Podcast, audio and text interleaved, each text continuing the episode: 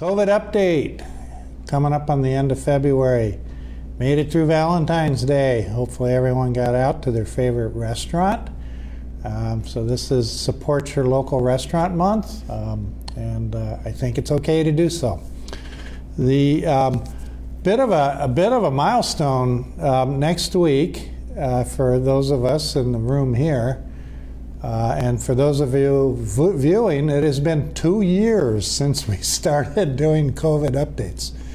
Kind of hard to believe. Um, I look back on it and ask myself, would I have predicted in two years would still be doing these? Um, well, yes and no. Um, it, it's the whole the whole pandemic is, um, has played itself out a little bit differently than what I thought it would. But generally, the time frame is following what I would have expected um, at that time. Pandemics take time. Um, all of them in the past have um, throughout the centuries, and so this one is too. But we are making progress. Uh, we're going down the road, um, and every little hiccup or wave or release of a wave is uh, another tick on the uh, milepost as we go down the pandemic. Uh, and um, as things fade into endemicity, um, we will start to uh, be feeling better about it all. And we're on that way.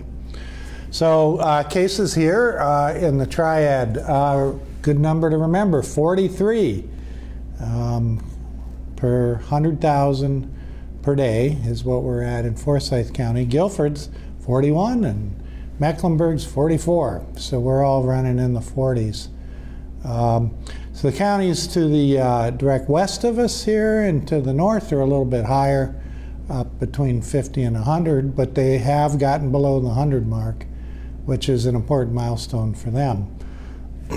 so um, Hospitalizations continue to decline, albeit more slowly uh, than our case rates.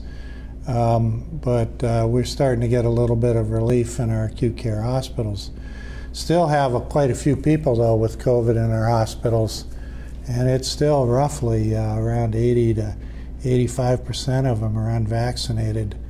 Uh, the remaining percentages are people uh, who have uh, serious underlying health conditions or are immunocompromised. So it's uh, that hasn't changed. Uh, we're still having cluster outbreaks in some of our nursing homes in the area, um, and it's still important for uh, staff uh, to be careful, either getting tested or vaccinated, um, and uh, so we can protect our most vulnerable, which are our aged. Schools and universities are also doing pretty well. Wake Forest University uh, if you take a look at their dashboard for the last two weeks, um, one to two cases per day out of uh, roughly uh, 10,000 students, faculty, and staff. Uh, so that's not not bad at all. Um, and their success uh, is attributed to uh, being vaccinated and boosted well up over 90% for everybody. Uh, and it just slowed viral transmission down, even in congregate areas. Like, if you think about being a virus, where would you want to spread around? You would want to do it in a dorm room or a dorm, and um, and even even with that, um, the cases have been uh, uh, very manageable at Wake Forest. So, applause to the leadership at that university, and to the students, and to the faculty and staff uh, for doing everything they needed to do to uh, embark on a very successful spring semester despite a huge Omicron surge throughout January. Um, our other school systems, K through 12, are doing fairly well too. Case numbers are coming down in our schools. Um, still, kids, uh, the rates are higher uh, than they are in adults, um, but those numbers are starting to come down as well. Um, and uh, that's all good news um, for our kids. While on the subject for kids, um, a little bit of an up and down uh, about vaccination uh, for our kids under the ages of five um, and the research studies about those. So, if you remember uh, back in the first part of January, I said it'll probably be April um, before we'll have a vaccine for that age group deployed. Um, because we had to go through the studies to figure out um, dosing intervals and number of doses in order to provide the optimum um, immunity for kids under five. So that's six months through the age of four. Um, and then um, two, three weeks ago, um, there was a, a, a, splash of news. Oh, no, we'll have it in February. We're sending the uh, data. Pfizer was sending their data to the FDA for the UA, And I said at that time, don't be surprised if it's actually still April. and uh, guess what? Now they're saying back to April again. And I want people to understand that this has nothing to do with safety concerns about the vaccine because it looks great and the data in that group looked great. But we have to figure out um, uh, when to provide a third dose to, the, to that group. And the studies uh, need to complete out because you have to go through the weeks months to get the third dose in, and then you have to analyze it. Um, so that's what's going on right now. So um, vaccines for six months through the age of four, uh, I would predict uh, the end of April. Um, so uh, when you see the tulips, think vaccine for little kids.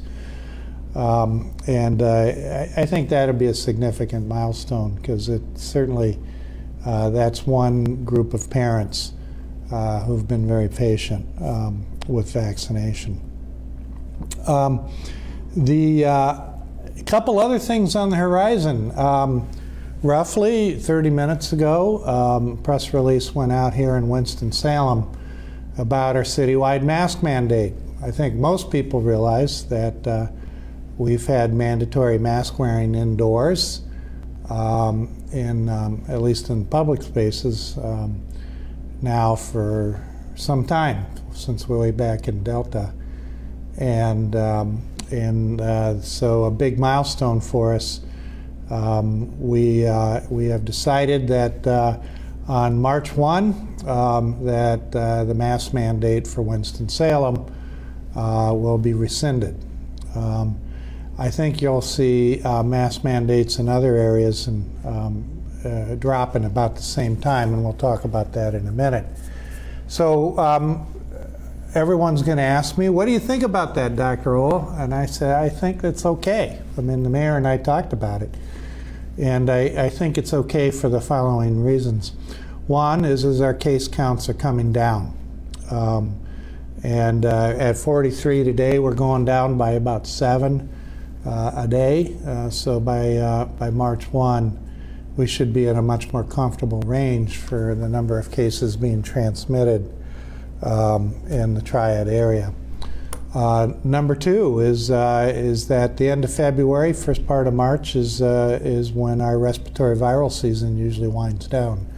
So influenza, other viruses, paraflu, RSV, all those little nasty bugs that like to make us miserable with coughs and colds uh, tend to start going down um, roughly at about the same time frame. And, uh, and the weather warms up. Yes, it will warm up. Um, I've been told by my weather colleagues that it is coming. So people spend more time outdoors uh, rather than indoors. Um, humidity goes up a bit, temperature goes up a bit, virus doesn't do as well quite as much in those situations. Um, and then um, lastly, um, N95s are ubiquitous now, and people can get them. And I'll show tell people what to do with those in a minute. Um, and then um, and then we have more treatments coming online. Um, this week, the state cut out a lot of the uh, restrictions on using Sotrovimab, which is one of our monoclonal antibodies that works against Omicron. We have a better supply of it now so it's more widely available uh, for people for, uh, with underlying health conditions, including those with, um, with diabetes, heart disease, lung disease, kidney disease, as well as immunocompromised patients, cancer patients, and such. So we have more treatments available. Paxlovid, the oral treatment's also becoming more available. So as treatments become more available, um, then we can give effective treatment um, to people who are at higher risk of having complications of COVID, which reduces the impact of the virus. so, lots of reasons um, that um, we can uh, we can drop our uh, our mask mandate for indoor spaces. Now, having said that, um, while the mandate may be dropped, it doesn't mean that wearing a mask at times still might be a good idea. And um, and let's go through a few of those when you still might wear want to wear a mask because masks do work. Um, N95s work very well for personal protection. To show you how well they work, when I see a patient with COVID, I put an N95 on and I can look down on that patient they can breathe right on me and breathe the virus all over. And if I have an N95 and I wash my hands and I have something in front of my eyes as well, I don't get COVID. And so if, if they work for those of us in healthcare actually taking care of COVID patients, they're certainly going to work for you uh, out in the community. KN95s are, are just as good as long as you don't get a counterfeit one. There's a few of those out on the internet, so you have to be a bit careful. Um, and so, um, a high grade medical mask um, could be worn if you are, um, say, more vulnerable. Let's say you have an immunocompromising condition, you can talk with your doctor if you're on that list or not. Uh, if you have other underlying health problems that make you at higher risk of having a complication with COVID, heart disease, lung disease, kidney disease, so on and so forth, had a stroke, um, and um, those would be people who still might want to wear a mask. And people over the age of 75 might want to wear a mask, particularly when going out um, in public areas, particularly in areas that are crowded.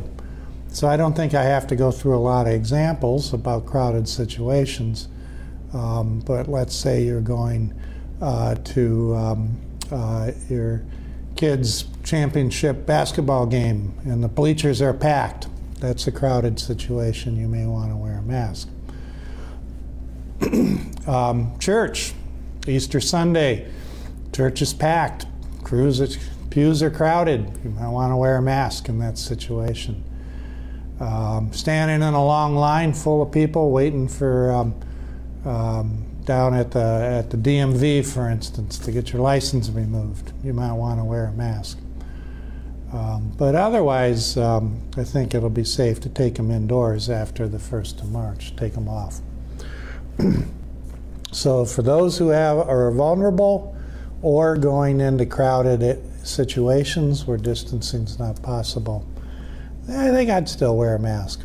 I plan on it. Um, so, um, well, does that mean this is permanent? Well, we'll have to wait and see. Um, I don't see any nasty villain um, variants on the horizon right now that worry me enough uh, to put our maskless state at risk. Does that mean one won't happen in the future?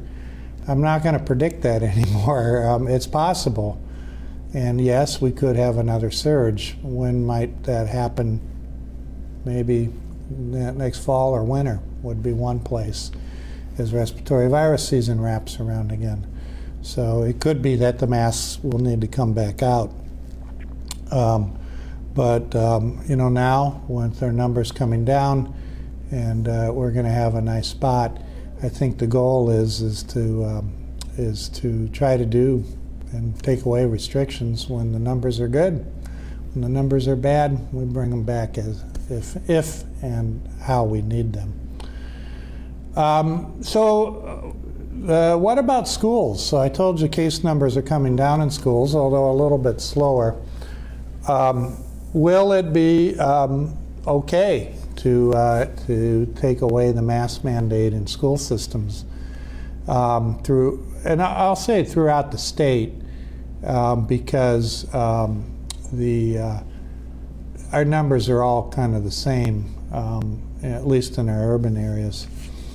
And I would say yes, probably roughly around the same time frame, um, it would be um, possible.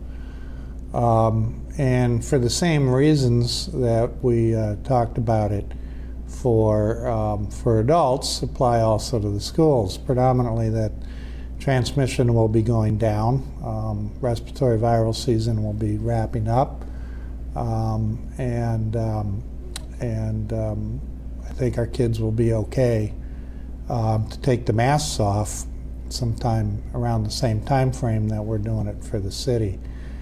Um, some school systems might want to delay a little bit, um, depending on what their numbers are and what their own situation is. Um, and um, um, so we'll have to see how that goes. So I do support that. And there are good reasons uh, for kids to not wear masks as well, particularly the youngest kids, where um, being able to look in, at the mouth um, and speech patterns um, is helpful in early learning. Um, and then for activities um, that they can do um, that are easier with, without a mask on. so I, I, also support that. And so in the next few weeks here, you're going to be seeing a lot less masks, I think. And I'm okay with that. Um, and I think it's safe uh, and um, to do so. Now, I want to speak a little bit, particularly um, to the situation in schools, um, because one is that um, public transport we still need to wear a mask. That's federal federal law. Uh, so if you're on a city bus, you still need to wear a mask. Getting on an airplane, uh, you need to wear a mask. Walking into PTI airports, you still need to wear a mask. Um, and um, uh, school kids will still need to wear a mask on their school buses because that's actually federally reg regulated public transport. Um, so that would be an exception. Um, the other thing that I want to mention about schools is that um, there are there are still people who um, are anxious about taking the masks off in schools. Um, they're anxious for their child, and and they, they want to protect their child, like all of us parents want to do, is to protect our child from any kind of harm that could potentially come to them.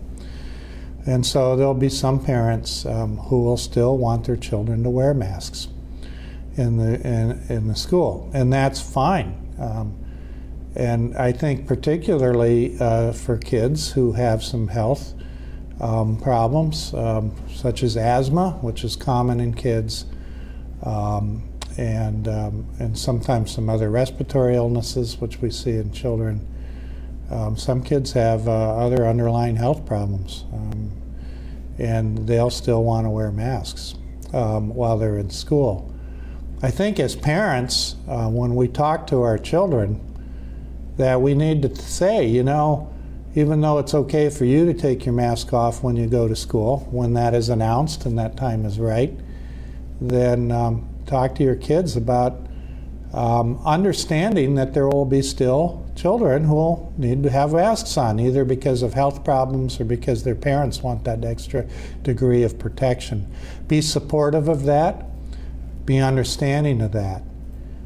Um, and we need to let our kids know that, because um, certainly um, we don't want kids who still need to wear a mask or want to wear a mask in school um, be singled out or made to feel different. It is okay to still wear a mask. Um, so, what we're kind of doing with all of this is shifting the responsibility for reducing viral transmission in public areas from that of a large social mandate or a community mandate where we all wear masks all the time. And we're shifting this to a personal choice and responsibility to wear a mask if you want to protect yourself. Because if you wear an N95, you can be surrounded with people who are unmasked and you're okay. You're not going to get COVID in that situation. S surgical masks also work extremely well. Even cloth masks um, do a pretty good job. Not quite as good as the medical grade mask, but pretty good. So um, if you're masked up, um, then um, even though the people around you are not, you can rest ease and you don't have to be anxious. It's okay. You'll be um, you'll be protected. You'll be fine. And um, so um, it's you know two years of wearing a mask. It's a little bit um, tough to kind of get used to the new paradigm, but it's is an important stepping stone for us in the path to um, treating the virus as an endemic virus rather than a pandemic virus. We have a few other stepping stones to go, but um, this is a biggie, um, and um, um, and and I support it. Um, so we'll be keeping an eye on things. We'll be keeping an eye on our on transmission in schools. We'll be keeping an eye on our community transmission. We'll be keeping an eye out for any nasty variants that might be on the horizon because um, we can always bring these tools back that are effective to reduce viral transmission if we need to. Um, another word about schools. So um, there, will be another change in, in, a little bit in, in how schools do things. I think for most parents this will be kind of transparent uh, but it is also another significant step um, to treating the virus as endemic. And that's uh, how we do contact tracing. And so, um, right now uh, in North Carolina, uh, if you are a kid and you get COVID, uh, you'll get a call from a school contact tracer asking who you might have been around at school. And then we contact those people. We call them a contact. And if they're unvaccinated, they have to stay home for five days in quarantine until we can see whether or not they turn positive. Um, the, the change reflects that a child who is identified as being a contact, whether at school or in the home, will still be able to go to school. They don't have to quarantine at home anymore. And that's huge because uh, during January we had hundreds of kids having to sit out in quarantine uh, doing virtual learning um, or, and driving their parents nuts, most likely. Um, and, um, and they won't have to stay home anymore. They can continue to go to school if they're a contact. But they should get a test sometime between day three to five to make sure that the contact they had didn't infect them. And that test will be on the, um, on the, uh, on the child but also there are, and we now, at least here in Forsyth County, have testing available in every single school in our county. That'll be ramped up, I think, as of next week to, to include all schools. So that's pretty cool. So if your child gets the sniffles, he can get tested at school. Uh, if your child's a contact, he can get tested at school. But you don't have to sit in quarantine anymore. Um, but we'll still be doing some contact tracing. Some school jurisdictions will be doing that for another month yet, just to keep track um, and see if we have clusters in our school, because as we take the masks off, we want to make sure that we're not having a rebound of cases. So contact tracing will still happen, but you'll be able to go to school. So uh, a lot of parents saying yay, a lot of kids saying, ah, I was hoping I could make a long string bake, but uh, um, so that's another good stepping stone. A few other loose ends to talk about this morning. Uh, community testing. Um, still lots of tests available out there. Home tests are ubiquitous. Uh, the other day, going to shopping for Valentine's Day gifts, happened to notice that all of the pharmacies have um, have rapid tests that you can purchase um, and get a free N95. By the way, a lot of them are still distributing. Um, and then um, you'll have the option of getting uh, tested at uh, one of the other community centers. Uh, for Wake Forest Baptist Health specifically, we have three free testing sites available uh, here in Winston-Salem at Bowman Gray Stadium, Wilkesboro at the old airport, uh, and then um, in High Point at uh, Provincetown Mall. Um, and those sites uh, will, uh, the dates are being extended uh, through the first part of March. Um, and so you'll be able to get a test with a rapid turnaround time, uh, 24 hours or less um, at those places. Um, so that's a great place to get tested, and then that way you don't have to wait in the waiting room in urgent care, and certainly don't want to be coming to the ED just to get the test. Um, so um, um, so still testing will be out there and available. I wanted to bring up something else, um, and this also reflects another pandemic um, that people don't think about every day, uh, and that's um, and that's HIV and AIDS.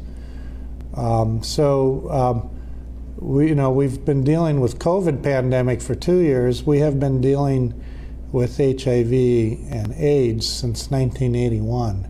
So that's what 40 years now, um, and so um, and we have been working on therapies for HIV and AIDS uh, over the time frame, and now HIV and AIDS is now a disease that people can live with uh, if they take their medicines largely. So it's become like something like diabetes, um, and um, but um, we the the ultimate cure for HIV and AIDS has been elusive. And a vaccine for HIV and AIDS has been elusive too. And we won't go into all the technical reasons why it's hard for that, but it has to do with when you get a virus that infects the immune cells itself, it's tough. Um, so, um, but just this week announced um, a woman here in the United States who was cured of HIV and AIDS through a stem cell transplant.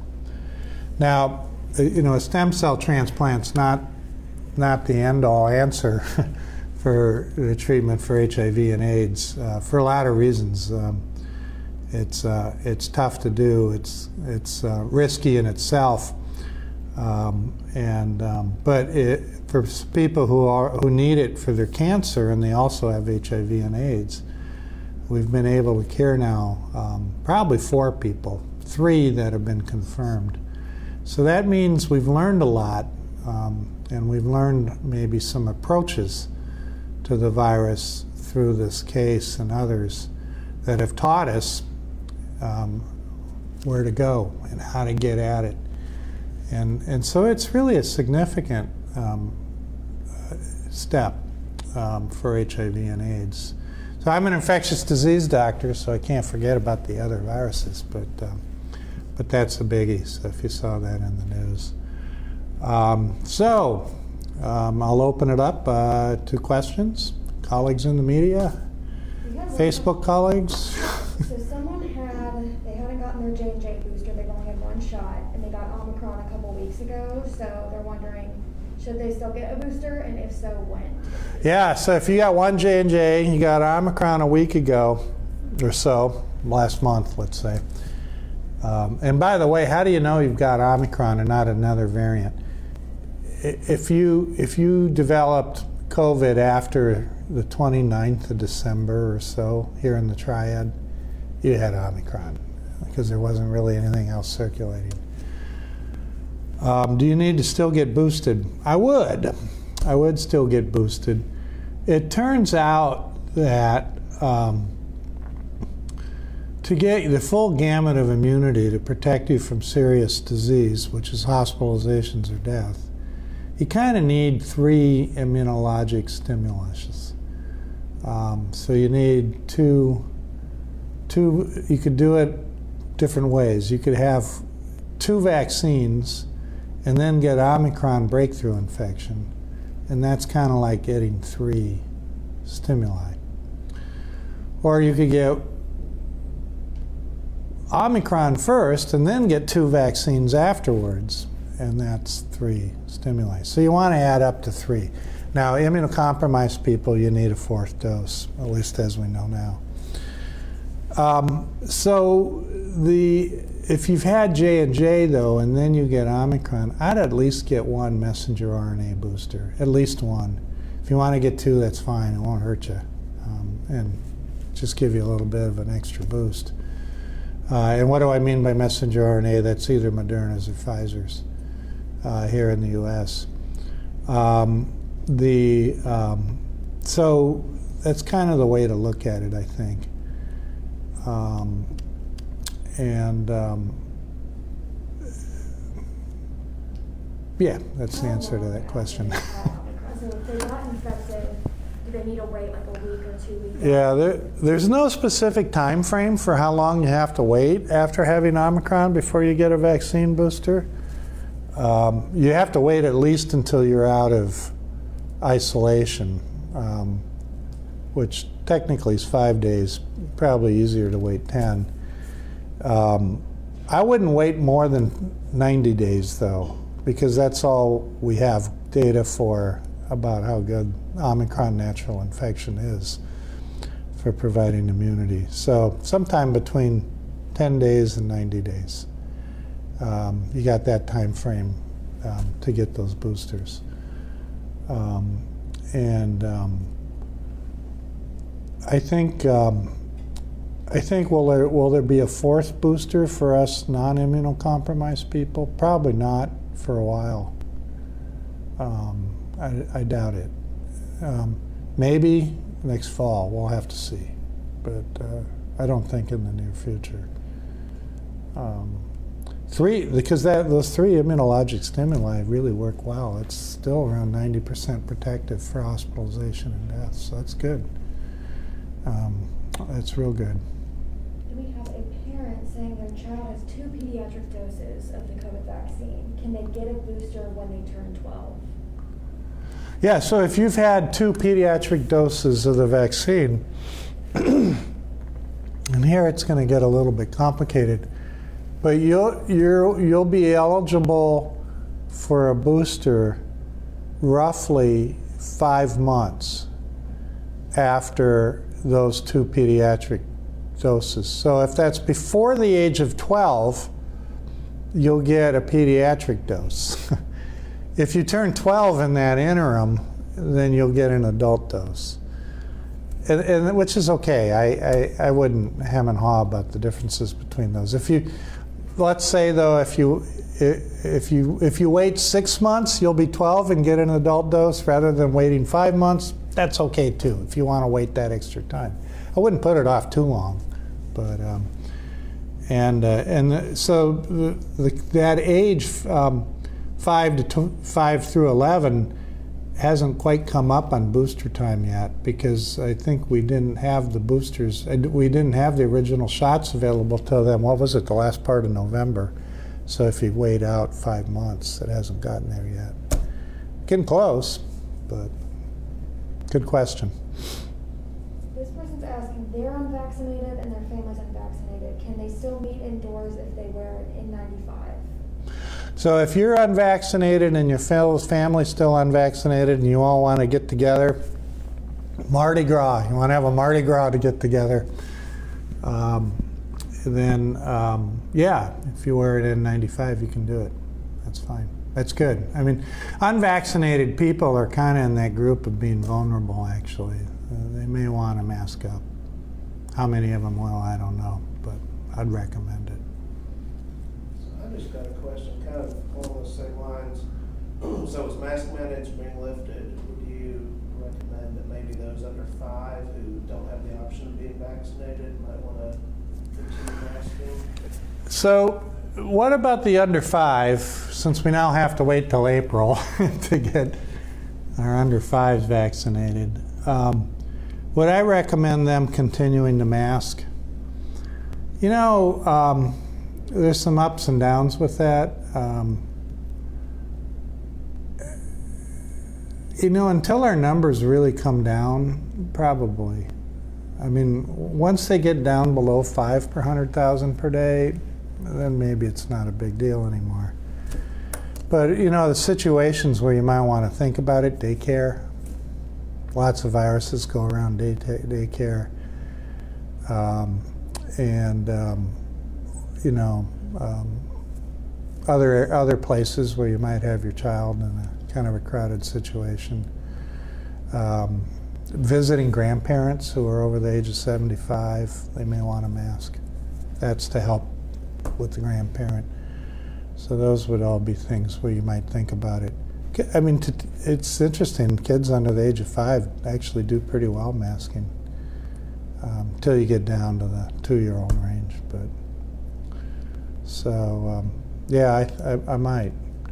And you know, then we don't have a lot of medical grade masks for that age group. Although I did notice this morning that uh, um, uh, DHHS, federal DHHS, says they're planning on distributing masks for small kids um, that are N95 equivalent. Um, so that's that's good. Those I don't know the time frame, but they, that that was in the media this morning. So cloth masks. Um, that the big thing is that it fits well and that it stays up over the nose. So, We have someone who is seventy-nine years old. They would like to go to the gym to do a group workout. Is that safe? What should they do to be safe there? So if you're 79 years old and going to a group workout at the gym, I would assume you're in pretty good health. so, um, and if you've had three shots uh, or the equivalent, um, yeah, I think I think it would be okay to go to the gym um, because in in the in the over 75 group, um, having the two vaccines plus a booster um, is still pretty good, um, as long as you know that you don't have a lot of underlying health problems. Um, so I think it would be okay as our numbers come down. I don't want to wait a couple more weeks, but um, yeah.